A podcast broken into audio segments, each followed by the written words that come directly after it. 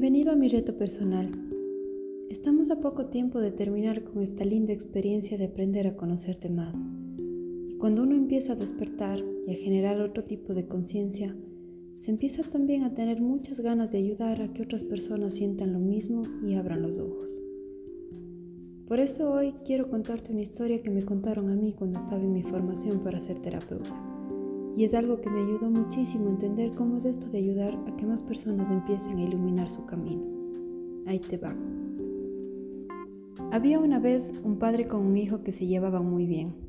Generalmente los fines de semana solían ir al campo a una casa hermosa que estaba en medio de un frondoso bosque verde, donde solo se escuchaba el trinar de las aves y el sonido de los pequeños riachuelos. Todos los domingos en las mañanas tenían como ritual religioso ir a caminar los dos por el bosque, cosechar algunas frutas de sus árboles sembrados y con el larga vista poder capturar las coquetas aves en su vuelo. El hijo desde que tiene dos años admiraba cómo su papá tenía una elegante navaja suiza. Esta la llevaba siempre a todos lados, sobre todo en sus caminatas de los domingos. Cuando quería cortar la rama de alguna fruta para comer, utilizaba esta, pelaba y se la daba de comer a su hijo. Cada cierto tiempo este pequeño niño de siete años le preguntaba cuándo sería el día que él también pueda tener su propia navaja como el de su papá. A lo que el padre le contestó que en su cumpleaños número 8 le obsequiaría una. Efectivamente, al año siguiente, Tomás recibió muchos regalos, pero el que deslumbró sus ojos fue el que recibió de su papá. Su pequeña navaja suiza grabada su nombre, y solo esperaba que sea fin de semana para poder dar su clásica caminata y poder utilizar su navaja. El domingo salieron temprano los dos y su hijo no podía más de la emoción y de la dicha. Se sentía grande y fuerte como su papá. Al caminar se adelantó unos pasos y luego llamó emocionado a su papá. Papá, papá, ven, apura, camina rápido. Quiero que veas esto. Quiero que veas la primera cosa buena que acabo de hacer con mi navaja favorita. El papá se acercó, el niño estaba de rodillas frente a un tronco y vio que había una oruga ahí. Mira, papá, es una mariposa que estaba atrapada en su capullo y yo le acabo de ayudar a salir gracias a que mi navaja es tan buena y tan fina. En eso el papá le miró a los ojos a su hijo con mucha ternura y tristeza y le dijo, Hijo, tú no acabas de ayudarla. La mariposa va a terminar muriendo porque interferiste en un proceso que no necesitaba de ti. El hijo se puso a llorar. El papá en eso le abrazó fuertemente y le dijo, Tus intenciones fueron las mejores, tienes un corazón grande y tu corazón vale oro.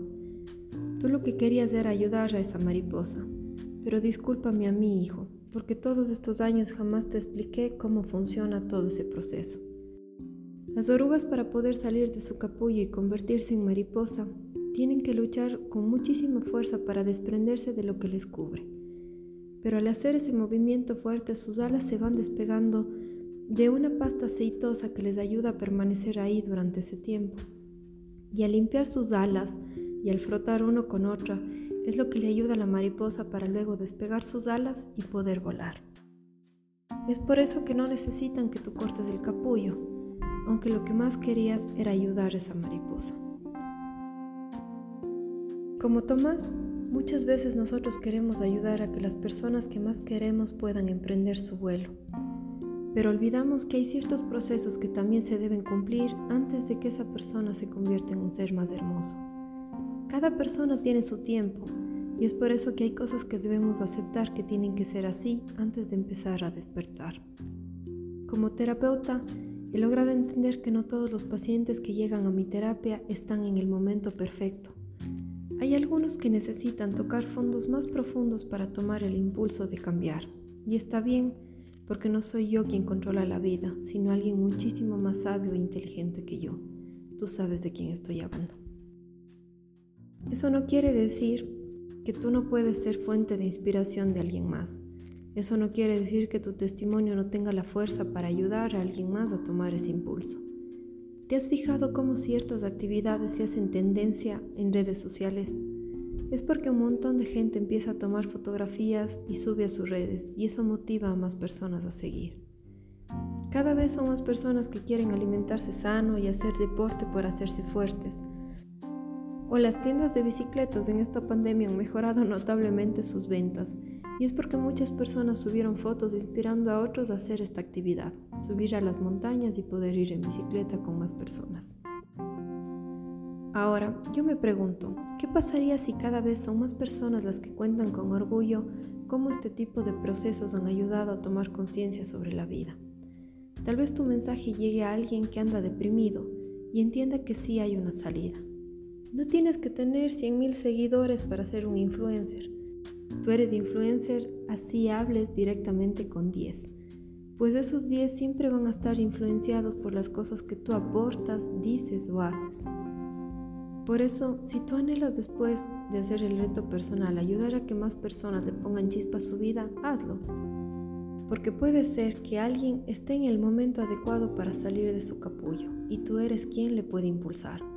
Pero no cortando como Tomás, sino acompañando y mirando cómo se convierte en su mejor versión. Que tengas un excelente domingo. Con muchísimo cariño, paz.